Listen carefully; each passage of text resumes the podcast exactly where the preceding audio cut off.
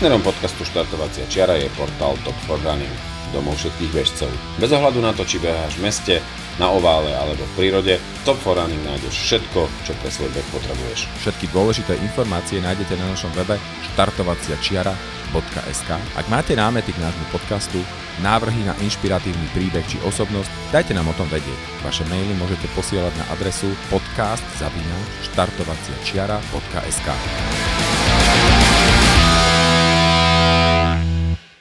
Ahojte, vítame vás pri ďalšej epizóde e, nášho podcastu Štartovacia čiara. Dnes máme veľmi takú e, špeciálnu príležitosť, e, máme veľmi zaujímavého hostia a veľmi sa tomu tešíme. Dnes sa budeme venovať športovej aktivite alebo behu a troška z takého možno viacej vedeckého pohľadu a robí mi veľkú radosť privítať u nás v našom štúdiu pani profesorku Barbaru Ukrupcovú. Dobrý deň, ďakujem veľmi pekne za pozvanie. Vítajte. Ja by som na začiatok povedal, že pôsobíte na biomedicínskom centre Slovenskej akadémie vied v centre pohybovej aktivity. Dúfam, že som to povedal správne. Áno. A Uh, radi by sme sa dneska s vami porozprávali na tému vplyvu pohybu na mentálne zdravie, na metabolizmus človeka z takého troška vedeckejšieho pohľadu.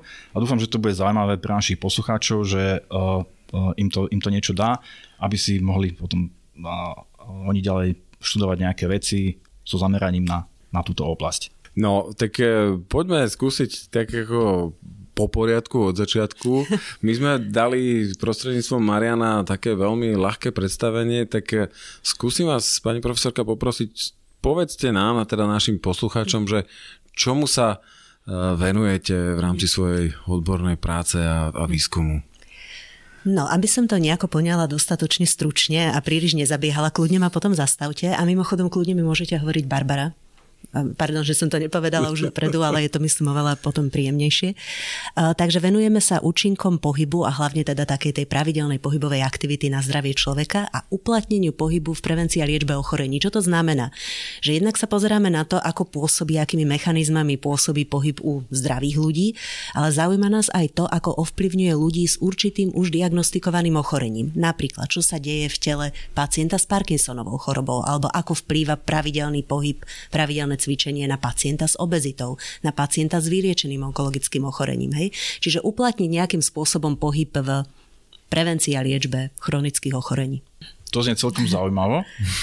A zaujímavá hlavne tá, tá časť, ktorú ste spomenuli, čo sa týka prevencie týchto ochorení, lebo čítal som tiež viackrát rôzne štúdie, rôzne články o tom, že mentálne zdravie a mentálne poruchy uh, začínajú byť takou prevažujúcou uh, prevažujúcim problémom pre ľudstvo a hlavne do budúcna. Čiže uh, z toho vyplýva, že skúmať túto oblasť a vplyv pohybu na, na prevenciu týchto ochorení mentálnych a, a zlepšenie mentálneho zdravia je dosť dôležité. Uh, mňa by teda zaujímalo v tejto oblasti prevencie, ktoré, ktoré sa venujete, aké sú konkrétne štúdie, ktorý, ktorým, ktorým sa zaoberáte a možno, že aj nejaké výsledky, ktoré sa vám podarilo e, v tejto oblasti dosiahnuť. Áno, to je fajn, že hovoríme o prevencii, pretože začať v čase, kedy na sebe ešte nepociťujeme tie dôsledky, povedzme, dekády trvajúcej sedavosti. Vtedy je to najlepšie a je to najefektívnejšie. Čiže kedy je najlepšia prevencia napríklad Alzheimerovej choroby, čo je asi teda najčastejšie takéto mentálne ochorenie, neurodegeneratívne, ktoré postihuje mozog človeka. Kedy je to?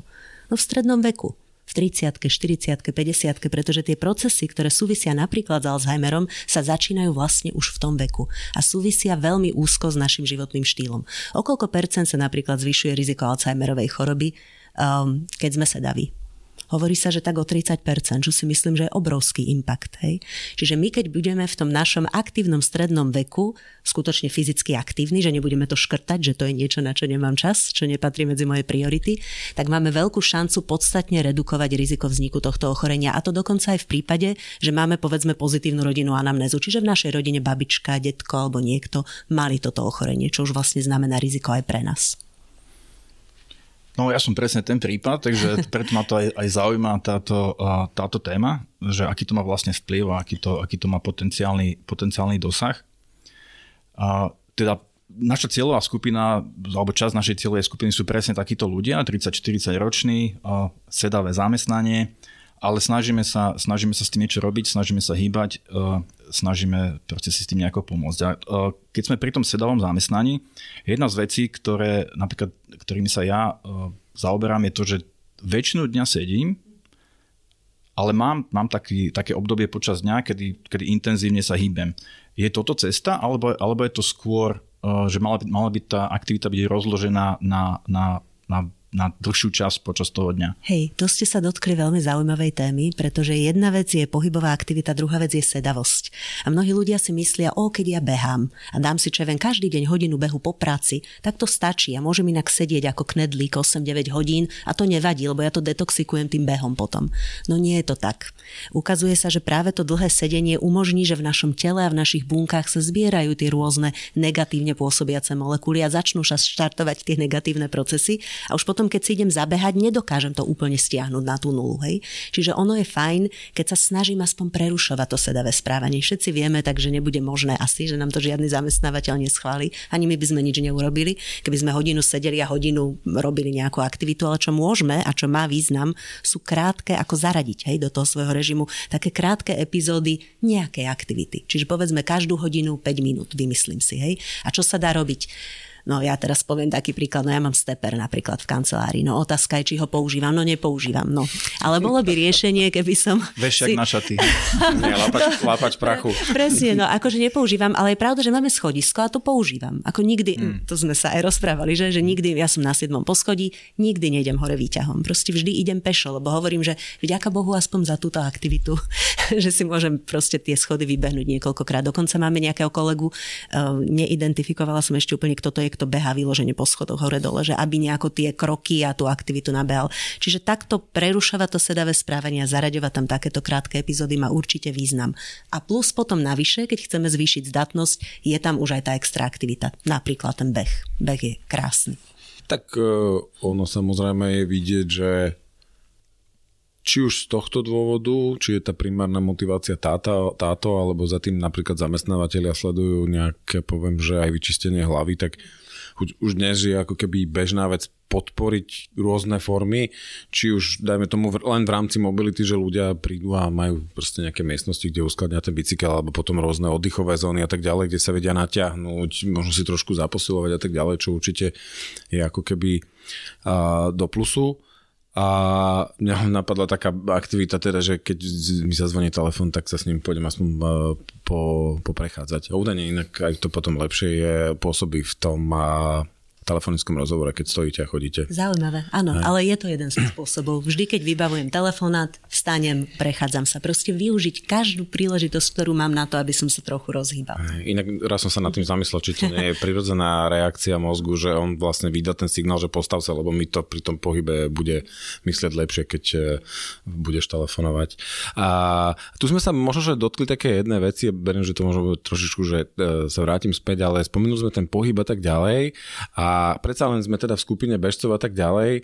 Spomínali ste, že chodíte pešo, tak ja napravím ten rest, že dole, už dole schodami od nás pôjdeme pešo, ale váš vzťah, váš vzťah teda k behu pre našich poslucháčov, aby, aby vedeli.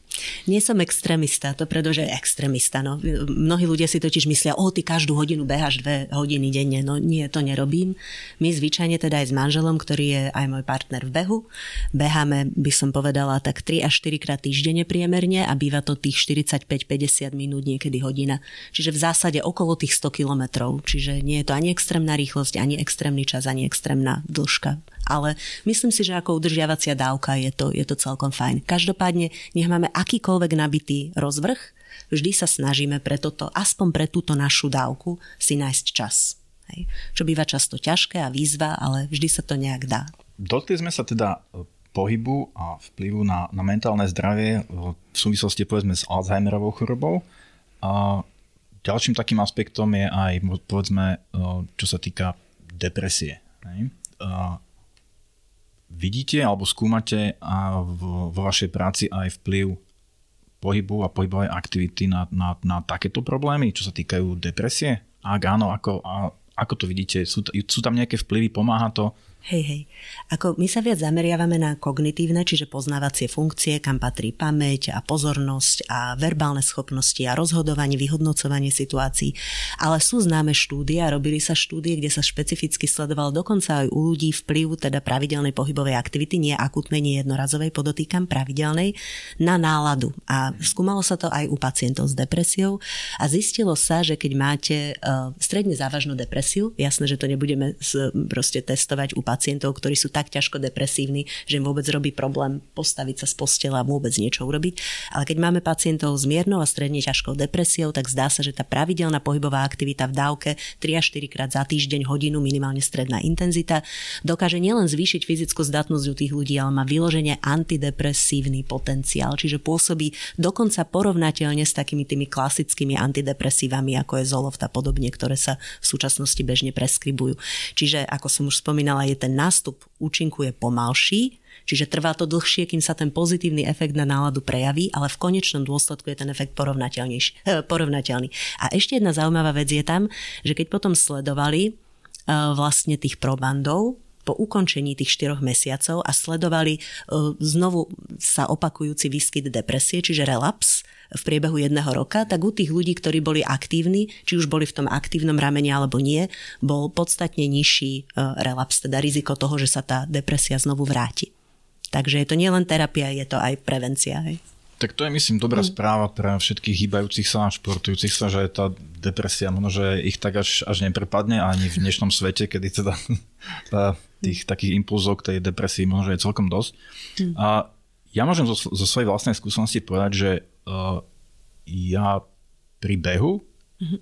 prídem na tie najlepšie myšlienky. Čiže je to, funguje to u mňa tak, že uh, bežím, dostanem sa do takého ako keby polomeditačného stavu a mm vtedy vyriešim aj také že veľmi zložité veci, nad ktorými som sa zamýšľal, teraz neviem možno nejakých matematických, hej, ale proste také nejaké životné veci, že dilemy. Hej, potrebuje človek niečo, niečo rozlúsknuť nejaký problém a počas, počas behu proste príjem na to povedzme dobré alebo takmer ideálne riešenie. Uh, vidíte aj vy, že je tam také nejaké prepojenie, že tam tá, tá pohybová aktivita vplýva na, aj na kvalitu tej, tej mozgovej činnosti? Určite áno. Toto, čo ste spomínali, mi pripomenulo aj spánok, že? Lebo v spánku často spracovávame, pracujeme s informáciami, vieme, že mozog nie je aktívny, veľmi aktívny, keď spíme a takisto prichádzame s riešeniami. Možno je to dokonca do určitej miery a niečo podobné. Ale čo sa týka vplyvu teda tej akutnej jednorazovej aktivity na naše kognitívne schopnosti, tak definitívne pokiaľ robíme niečo nevyčerpávajúce, lebo keď už sme vyčerpaní, tak to môže byť problém. Ale robili sa štúdie, že povedzme 15, 20 až 30 minút stredne intenzívnej aktivity zlepšuje kognitívne funkcie, zlepšuje verbálne schopnosti, zlepšuje pamäť. Hej. Čiže mm, sa v podstate dá odporúčať, že keď chcete zlepšiť svoj momentálny výkon, ja neviem, odprezentovať niečo niekde a podobne, tak je dobré dať si predtým nejakých 10-15 minút trošičku takého niečoho, nejakej fyzickej aktivity, dávku fyzickej aktivity a potom sa ten výkon vlastne mentálny zlepší akutne. Viete, pre mňa je také teraz zaujímavé, keď ste toto povedali, že to vravíte e, komunite ľudí, ktorí niektorých, čo nás e, počúvajú, čo teda bežia niektorí tak dlho až halucinujú.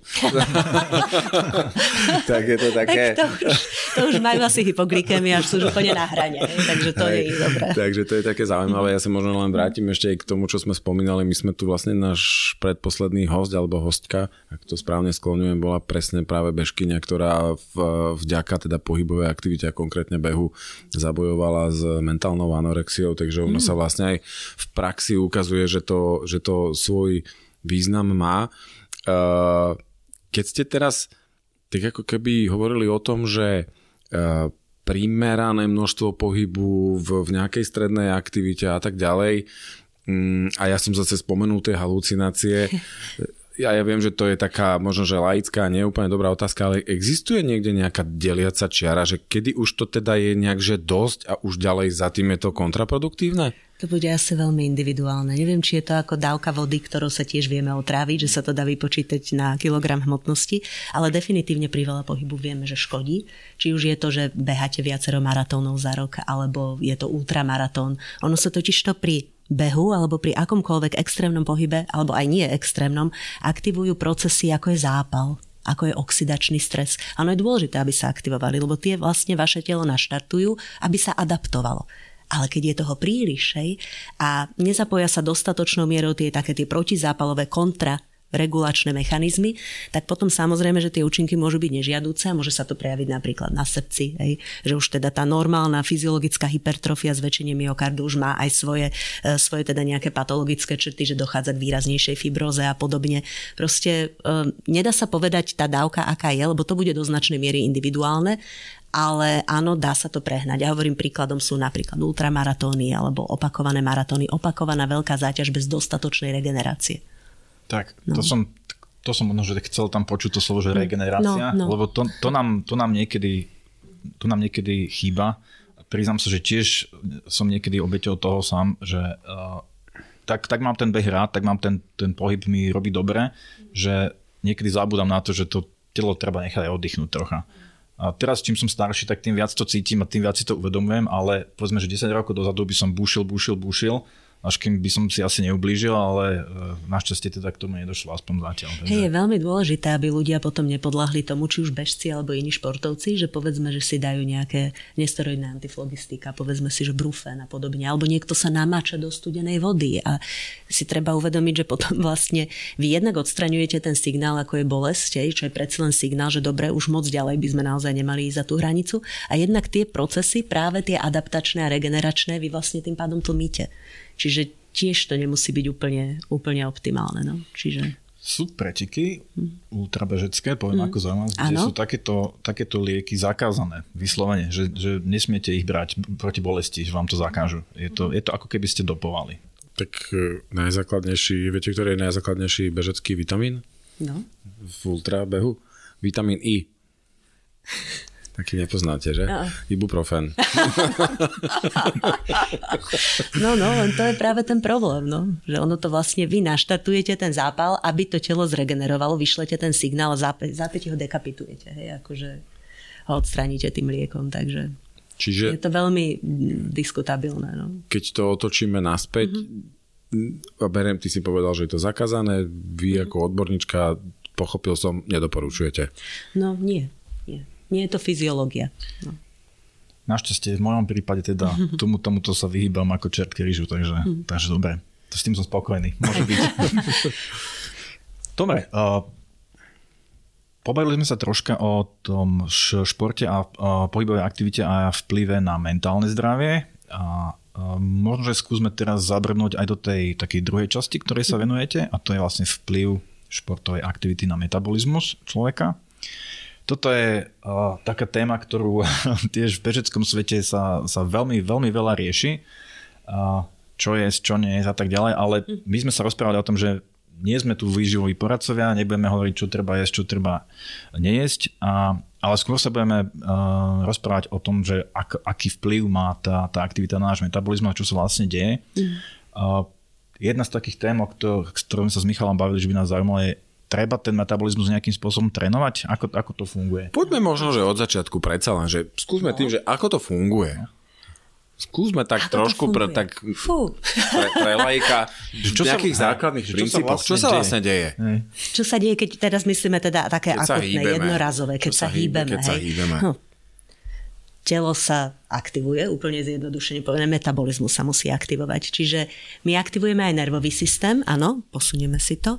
Uh, aktivuje sa nám množstvo hormónov, hej, aby sme sa dokázali tým zvýšeným nárokom nášho tela nejakým spôsobom prispo, prispôsobiť. Teda aktivujú sa katecholamíny, čiže sympatikový nervový systém, adrenalín, noradrenalín a tak ďalej. Aktivujú sa ďalšie spektrum stresových hormónov a všetko to smeruje k tomu, aby jednak náš kardiorespiračný systém, čiže srdcovo, cievny a plúca, dokázali dodať tomu pracujúcemu telu, tým pracujúcim svalom dostatok živín a kyslíka a jednak, aby sme mali dostatok tých substrátov na oxidáciu. Čiže čo sa deje napríklad v tukovom tkanive, dochádza k lipolíze, to je doslova rozpúšťanie tuku. Čiže tie naše zásoby, čo sme si nahonobili, začnú sa postupne tie triacylglyceroly, teda tie lipidové kvapôčky rozpúšťať a uvoľňuje sa to do krvi, aby ten sval si to mohol nasať, zase vplyvom tých rôznych hormónov, hej, ktoré proste e, túto jeho kapacitu oxidačnú zvyšujú a mohli využiť ako substrát a spalovať produkoval ich teda v tých svojich mitochondriách, produkoval energiu a tak ďalej. Um, odohráva sa množstvo ďalších vecí, zvyšuje sa prekrvenie svalu, samozrejme tu si nemusíme hovoriť, produkuje sa množstvo laktátu, čo je fascinujúca molekula, určite všetci bežci poznajú, že Áno, poznáme. kedy si sa myslelo... Nie? Čo to? No ale to práve, že nesúvisí s laktátom, ono sa obvinuje nepriamo. Akože laktát má množstvo, zdá sa teraz, veľmi pozitívnych účinkov, okrem iného aj na mozog. Okrem iného do, podľa všetkého komunikuje aj s tými mikrobami, s baktériami, ktoré žijú v našom bruchu a dokáže vlastne zlepšiť uh, výkon atletov. Hej? Že oni ho dokážu využiť a vlastne na, naspäť produkovať také substráty, že to telo podá ešte vyšší výkon. Hej? No a v mozgu zase uh, laktát dokáže kontrolovať uh, expresiu, proste to, že sa začínajú tvoriť uh, rastové faktory dôležité pre mozog. Lebo to sme si vlastne nepovedali, tie mechanizmy, ktoré vedú k zlepšeniu tých kognitívnych funkcií a sprostredkujú ten antidepresogénny účinok cvičenia. To je vlastne zlepšenie neuroplasticity mozgu, hej? Že ten mozog dokáže vytvoriť nové neuróny, že tie neuróny sa lepšie zapoja, hej? Že tie neuróny lepšie spolu komunikujú, čiže to je jeden z úplne úžasných mechanizmov, ako pohyb dokáže pôsobiť na mozog. Áno. Aj pomocou laktátu napríklad. A teda len malá, tak malá vsúka, môžeme kľudne pokračovať jasné, v tomto kľudne. laktáte, To je- to je veľmi zaujímavé, ale, ale, keď, No fajn. ale keď sme sa dotkli toho o tej neuroplasticity a neurogenézy, Áno, pekné. Tvorba nových neurónov. To je Tvorba taký zázrak, neurónov. že? No. tak platí toto aj o ľuďoch povedzme vo veku 40-50 rokov? Stále sme Áno, schopní áno. neurogenézy vďaka zvýšenej pohybovej aktivite? To vďaka po zvýšenej pohybovej aktivite úplne jednoznačne nevieme, ako z ľudských štúdí povedať. Vieme, že sa tvoria do vysokého veku, aj 80 rokov plus, nové neuróny. A veľmi pravdepodobne je to naozaj relevantné, keď literatúra je stále do určitej miery taká kontroverzná, ale zdá sa, že viac štúdí podporuje, že naozaj to význam má aj u človeka. Otázka je, že čo sa toho pohybu týka. U zvierat, u myších modelov je to zdá sa dokázané. Jeden z najvýraznejších fyziologických e, motivátorov, stimulátorov neurogenézy v určitých špecifických oblastiach mozgu u myší alebo u malých hlodavcov, aj u väčších teda cicavcov je práve pohyb. Čiže nič iné tak vám nedokáže aktivovať neurogenézu alebo teda u týchto zvierat, ako je to práve, ako je práve fyzický pohyb. Čiže vy keď porovnáte myši, ktoré majú v klietke obohatené prostredie, čiže im tam dáte všelijaké labyrinty, koliečka a neviem čo. Nezväčší sa im tak tá časť mozgu vďaka tvorbe nových neurónov, ako v prípade myší, ktoré tam majú behátko. Čiže vy vyložene potrebujete ten fyzický pohyb. U ľudí nevieme, či naozaj je to dané neurogenézou, lebo človeku nevzavediete ich ľud do mozgu a nevezmete mu kúsok z mozgu, že tak by sme ho asi zlikvidovali. Ale vieme, že sa zväčšia tie časti mozgu relevantné. Či je to naozaj kvôli neurogenéze, alebo preto, že sa zvýši prekrvenie, dejú sa tam iné zmeny, hej. To nevieme jednoznačne povedať, ale je to pravdepodobné. Dobre, to bola teda taká zase tá vsúka, čo sa týkala vplyvu pohybu na, kognitívne schopnosti alebo na, na, na neurogenézu. A vráťme sa teda naspäť k tomu laktátu, lebo to, je, lebo to je veľmi zaujímavé. Laktát, Myslíš ku dekriminalizácii laktátu? Pekné. Pekné. hej, uh, v podstate snažíme sa dekriminalizo- dekriminalizovať toho čo najviac medzi, medzi inými teda aj laktát. A, uh, lebo ako ste povedali, uh, poznáme to všetci bežci, v jednom momente uh, ten laktát všetci začneme cítiť a keď ho príliš veľa, tak potom to teda začne aj boliť. Ale vy ste spomenuli aj jeho pozitívne, pozitívne účinky a toto možno, že je niečo, čo nie je až také rozšírené a známe medzi, medzi tou komunitou. Skúsme teda ešte do toho možno trocha viacej zabrnúť, že akom momente sa stáva pre nás, eh, alebo v akom momente je pre nás ešte užitočný, alebo teda pomáha nám a kedy už, kedy už môže prestávať, kedy už to začína byť kontraproduktívne z pohľadu či už samotného behu, alebo výkonu, alebo športového výkonu, ale aj vplyvu na, na vlastnú ľudské telo, na zdravie. Hej, hej. On je vlastne takou paralelou aktivácie toho, čo už sme si predtým spomínali, čiže toho zápalu. Čiže to aj prečo nás vlastne svaly bolia, to nie je kvôli hromadeniu laktátu, ale je to kvôli tomu, že už sú poškodené tak, že tam vzniká zápal a je to ten zápal, prečo nás bolia. Preto aj vlastne tá svalovica, keď to ľudovo tak teda povieme, ona kulminuje nie hneď po skončení behu, že? ale kedy? Ani nie 24 hodín, niekedy dokonca 48 hodín po. A to je práve preto, že to je taká istá dynamika, ako je dynamika zápalu v tom svale. Vy môžete sledovať tie jednotlivé bunky imunitného systému, ako zvyšuje sa infiltrácia toho svalu a presne za 24 hodín sú to neutrofily, za 48 hodín makrofágy, iný typ. A to je ten zápal a to je to, prečo nás ten poškodený sval vlastne boli. Čiže laktát chudák je v tomto prípade obviňovaný dosť, dosť neprávom. No. Takže tie jeho pozitívne účinky teda som spomínala, no a kedy je toho priveľa, no keď sa nám zvýši tak, že skutočne tá naša adaptácia je niekoľkonásobne prekročená a teda ten zápal sa aktivuje nepomerne. Ale je to vina v úvodzovkách toho zápalu a nie toho laktátu. Dobre, takže odteraz laktátu sa až tak brániť nebudeme, len všetkého z mierou, ako, no, ako tak, aj pri ostatných no, veciach. Hej? No, no, presne tak. Tým sme, tým sme prebrali zaujímavú tému laktátu, zaujímavú pre bežcov, ale v, medzi našimi poslucháčmi sú určite aj ľudia, ktorých zaujíma, alebo ktorí, ktorí sa trápia m, s inými problémami metabolický, metabolickými, ako napríklad uh, uh, cukrovka typu 2. A viem, že vaše centrum sa venuje výskumu aj v tejto oblasti. Skúsme si povedať, či, na čo ste prišli, čo sú také uh, posledné štúdie, ktorým ste, sa, ktorým ste sa venovali v poslednom období a, a čo z toho vlastne vyšlo pre uh, aké pozitíva pre tú pohybovú aktivitu v súvislosti s liečením možno, uh, diabetes typu 2. Čo sa týka diabetu druhého typu, tak tie účinky doslova blahodárne pohybovej aktivity sú známe už dávno, čiže to nie je niečo, s čím sme prišli, my to sú už dekady vlastne štúdí, ktoré potvrdzujú stále to isté. A čo to je? Že sa vlastne pohybom, a to už tým jednorazovým, dokáže významne pozitívne ovplyvniť citlivosť na inzulín. A to je vlastne hlavný problém pri cukrovke diabete druhého typu, že sme rezistentní na inzulín. Že proste to telo dokonca na začiatku môže mať aj veľa inzulínu, lenže nereaguje. Hej? Ten sval nereaguje, tie dvere sa neotvárajú. Hej? Čiže tým pádom tá glukóza vplyvom inzulínu nemôže vstúpiť do toho svalu a tým pádom bude nám stúpať hladina glukózy v krvi, tak zjednodušene povedané. No a to, čo vlastne dokáže cvičenie urobiť, a to už jednorazové, že ako keby otvorilo tú bránu e, pre glukózu, pre teda ten cukor do toho svalu. Čiže sval začne vplyvom tej aktivity nasávať glukózu. Hej? A to dokonca aj bez toho, aby tam bol ten inzulín, ale potom neskôr sekundárne sa zvyšuje aj citlivosť na inzulín. Čiže to je asi takéto najľahšie uchopiteľné um, a jednoznačne dokázané pôsobenie pohybovej aktivity. Zvyšuje sa citlivosť na inzulín, čo je veľmi pozitívne. Hej? A problémom je, keď sme hovorili, sme sa predtým dotkli toho detréningu, keď sme sa ešte predtým rozprávali, že toto je jeden z efektov metabolických, ktorý relatívne najrychlejšie odoznieva.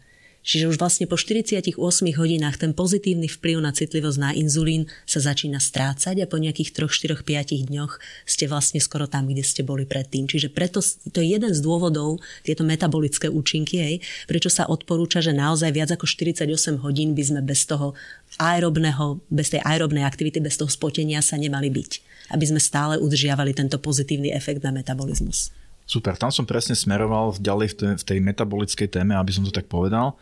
Uh, to je niečo, čo, čo mňa zaujíma. Uh, tá otázka toho detreningu, lebo spomenul som vám aj pred, pred, tým, pred tým nahrávaním, že sa ma na to, na, na to niektorí ľudia pýtali, že ako to, ako to mám ja a s tým, že ja si dávam sem, každý rok takú prestávku, kedy nie, že by som nerobil nič, skôr sa snažím, snažím sa venovať nejakým, nejakým iným aktivitám a nie tak intenzívne, ale napriek tomu vidím, keď si dám 3, 4, 5 dní prestávku, akože úplnú, či už niekedy kvôli nejakému zraneniu alebo, alebo, alebo cieľenia, aby som si oddychol, tak vidím potom naozaj, že rapidný pokles toho, uh, uh, toho, toho môjho pocitu a pocitu výkonu pri, pri behu uh, v porovnaní s tým, čo bolo predtým. Čiže ako to teda vlastne prebieha? Ako rýchlo strácame tú, tú našu schopnosť, tú aerobnú povedzme vytrvalosť alebo uh, fyzickú zdatnosť, fyzickú zdatnosť vlastne. Hej.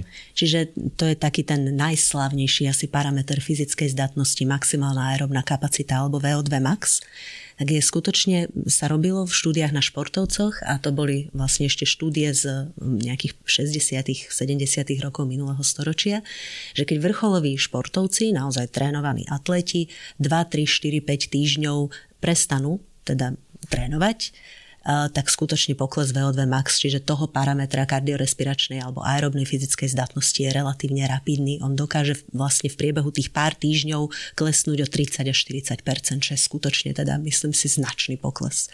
A to je teda také akutné, hej, že detrening, že prestanem sa teda hýbať a takto to poklesne, ale on klesa samozrejme aj s vekom. A tu je zaujímavé, že klesá rovnako pri tom séniu, čiže keď teda starneme, rovnako u športovcov ako u nešportovcov ale samozrejme tí športovci majú výhodu v tom, že idú z vyšších hodnôt. Hej. A samozrejme dá sa to spomaliť a udržiavať pravidelným pohybom do vysokého veku. Si uvedome, že 90 to bola prednedávnou štúdia, ale samozrejme nie je jediná svojho druhu. Vyše 90 e, ktorí pravidelne silovo trénovali, tak pekne ten sval odpoveda svalovou hypertrofiou. Možno nie je tak ako u toho mladého, ale takisto je tam tá adaptácia. Takže nehovorme o tom, že to nemá zmysel, keď sme starší. Nie je to, nie je to pravda. Bavíme sa teraz e, stále ešte v, okolo vlastne tej témy samotného metabolizmu. E, samozrejme, že v iných epizódach sa bavíme o tom, ako trénovať beh samotný, či už je to proste technika, objemy a tak ďalej. Vystala z našej diskusie aj predtým, než sme zapli nahrávanie. Dá sa alebo má zmysel trénovať aj samotný metabolizmus? On sa ten metabolizmus trénuje vlastne tým behom. To je to, čo sa deje. Hej? Čo sa deje na úrovni bunky, jedna z najdôležitejších vecí, že sa stimuluje tvorba nových mitochondrií. Lebo to, vďaka čomu vôbec sme schopní behať, je preto, že máme mitochondrie a tie mitochondrie produkujú ATP. Bez toho koniec. A keď chceme byť dobrí bežci, keď chceme zvýšiť svoju zdatnosť, musíme mať viac mitochondrií. A to je asi tá základná, alebo jedna zo základných metabolických adaptácií, ktorá sa odohráva.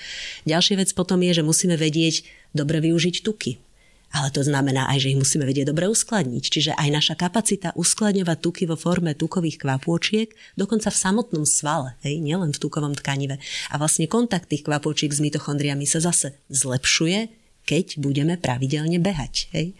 Čiže, čiže to sú také tie jedny zo základných adaptácií, ku ktorým dochádza. Ďalšia adaptácia je tá inzulínová senzitivita, práve tá citlivosť na inzulín. Ináč to je krásne vidieť pri jednom z vyšetrení, ktoré robíme. Volá sa tá komplikovanie, že euglykemická hyperinzulinemická zámka. Je to práve vyšetrenie inzulínovej citlivosti. A že čo s vami urobí, keď si pôjdete zabehať taký ten svoj 10-kilometrový beh. Hej. Tá citlivosť tak stúpne, že vlastne my do vás budeme musieť pumpovať glukózu takou rýchlosťou, že vlastne ani nedokážeme udržať tú cieľovú glykémiu, teda hladinu cukru v krvi na tej hladine 5 mmol na liter. Pretože to telo doslova, ten sval sa mení na špongiu, ktorý nasáva tú glukózu. A to je tá sila, čo, ten, čo tá jedna dávka behu dokáže urobiť. Preto, keď pacienti k nám inú na toto vyšetrenie, majú inštrukciu, že 48 hodín predtým nemôžu ísť behať ale jeden pán bol, dal si 10 kilometrov a my sme to potom nevedeli ani urobiť, pretože proste ten sval je hladný po glukóze. Bavíme sa teda o metabolizme, hovorili sme o metabolizme sacharidov, tukov, mitochondriách a tak ďalej. E, mnoho ľudí začína či už behom alebo inou športovou aktivitou, možno aj z dôvodu toho, že chcú schudnúť. Potom na druhej strane ako keby u, u mnohých vznikajú aj obavy zo a, straty svalovej e, moty, respektíve svalstva. Môžeme sa aj tomuto trošku povenovať? Aké sú tam mhm. závislosti? Samozrejme. Čiže keď e, máme záujem redukovať svoju telesnú hmotnosť, jasné, že každému prvé nápadne výživa. Je to aj správne. Treba teda pracovať s kalorickým príjmom. Prečo je ale dôležitý pohyb počas redukčných režimov? Ja by som povedala, že sú tam také tri najdôležitejšie aspekty. Jedna vec, že sa zabraňuje spomaleniu metabolizmu. Lebo my keď chudneme, to telo sa okamžite začne brániť pretože sme investovali veľa energie a zdrojov, aby sme si nahromadili to tukové tkanivo, čo vlastne pre nášho živočícha človeka znamená, že nezomrieme, keď bude hľadovanie. Akože ten náš živočích netuší, že my nebudeme hľadovať, pretože máme plné supermarkety, hej. A tým pádom každý gram toho tuku si to telo pomocou svojich fyziologických mechanizmov, ktoré sa vyvíjali doslova 100 tisíce rokov, hej, tak si každý ten gram tej energie chráni.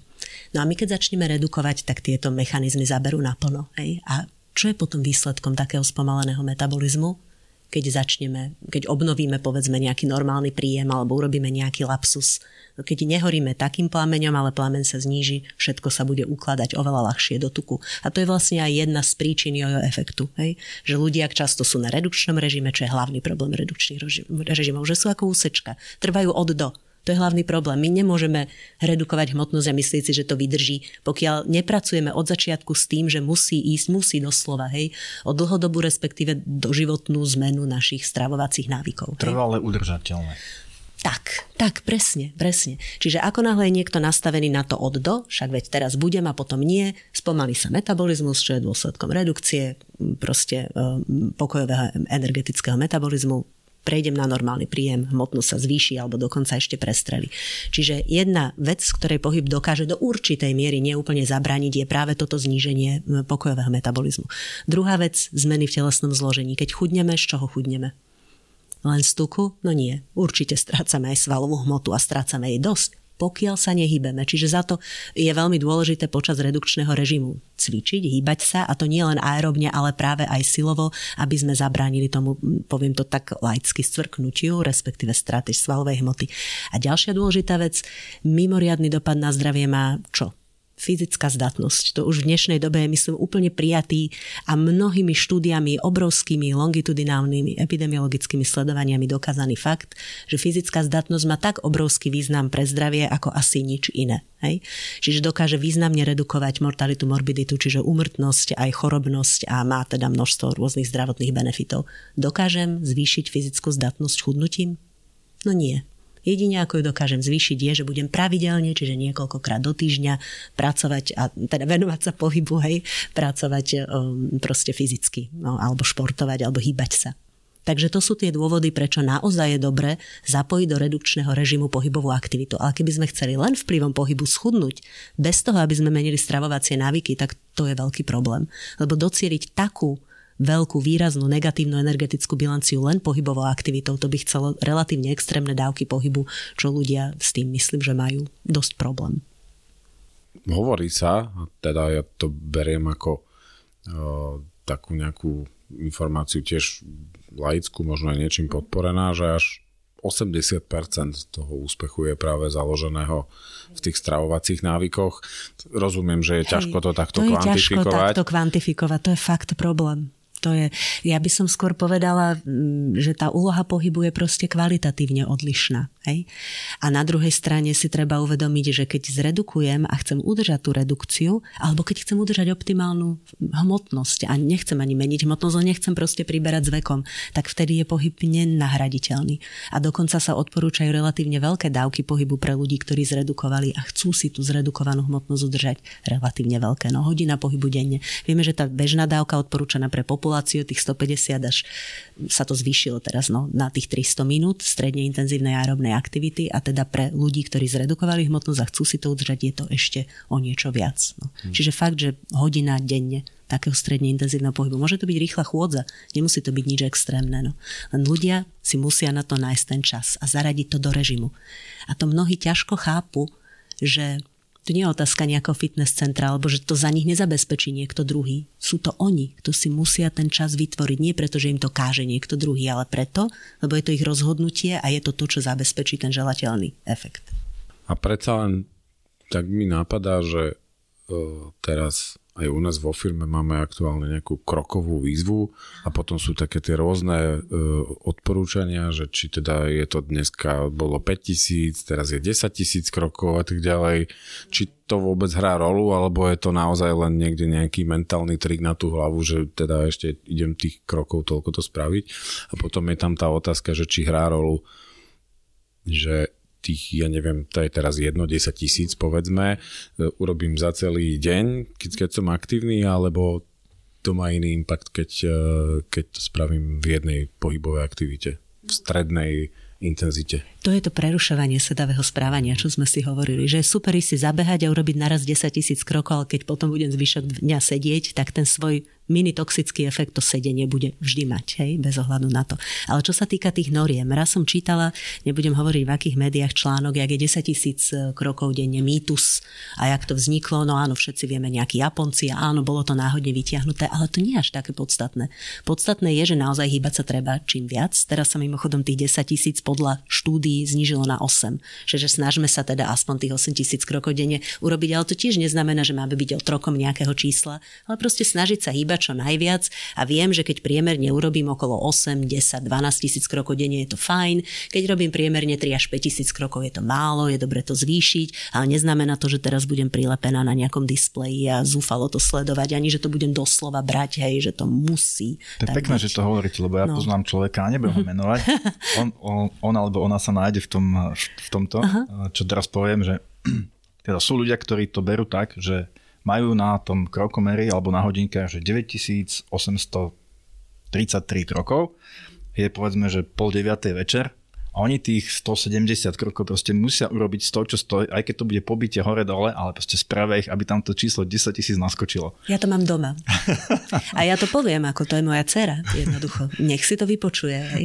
Len je pravda, že ju to zase ženie a ja verím, hej. že tým pádom ona bude motivovaná, aby sa proste hýbala a že nepodláhne tým trendom sedavosti a tak ďalej. Je to určitá disciplína, no ale jasné, no, je to taký extrémizmus trošku. No.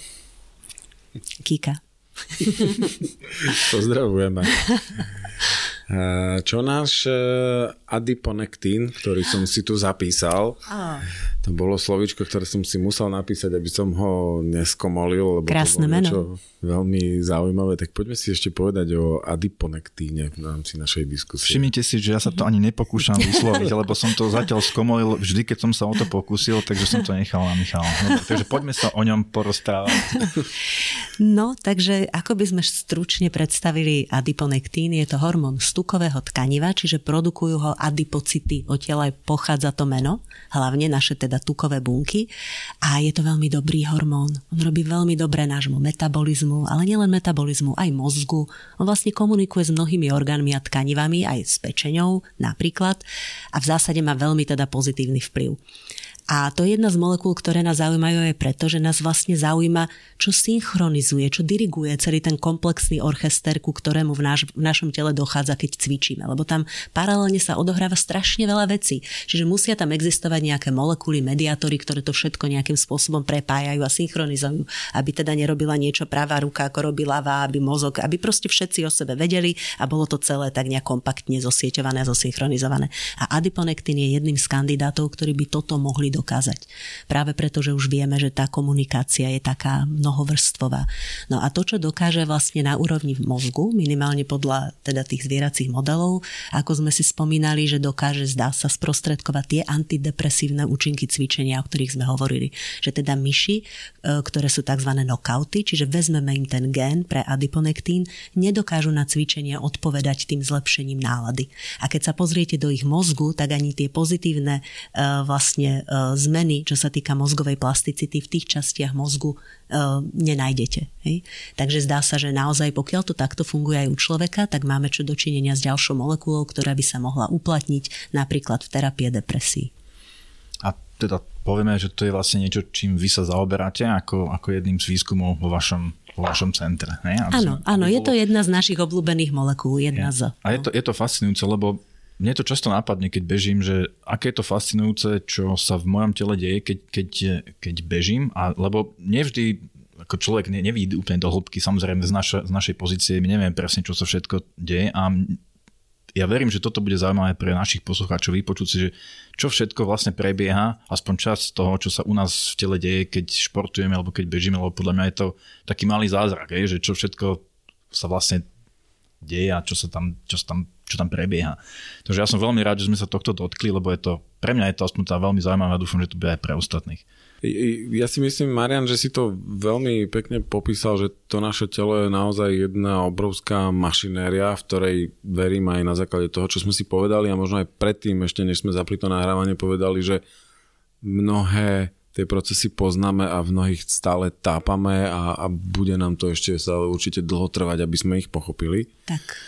Ja v tejto chvíli poďakujem za podľa mňa pre našich poslucháčov veľmi netradičný rozhovor, lebo dnes sme naozaj išli tak ako keby úplne po iných veciach, ako sú od nás zvyknutí, ale sme radi, že sme možno takí trošku aj disruptívni v našich témach. Takže Barbara, ďakujeme za erudovanú diskusiu. Z našej strany samozrejme značne laickú, ale sme veľmi radi, že aj takou skúsnutelnou, zrozumiteľnou formou. Veľká vďaka. Ja ďakujem veľmi pekne, bolo mi potešením. Aj pre nás ďakujeme veľmi pekne a budeme sa tešiť eh, jednak možno niekde príbehu, že sa stretneme a možno aj na nejakej zaujímavej prednáške. Takže ďakujeme veľmi pekne a tešíme sa na budúce. Dovidenia.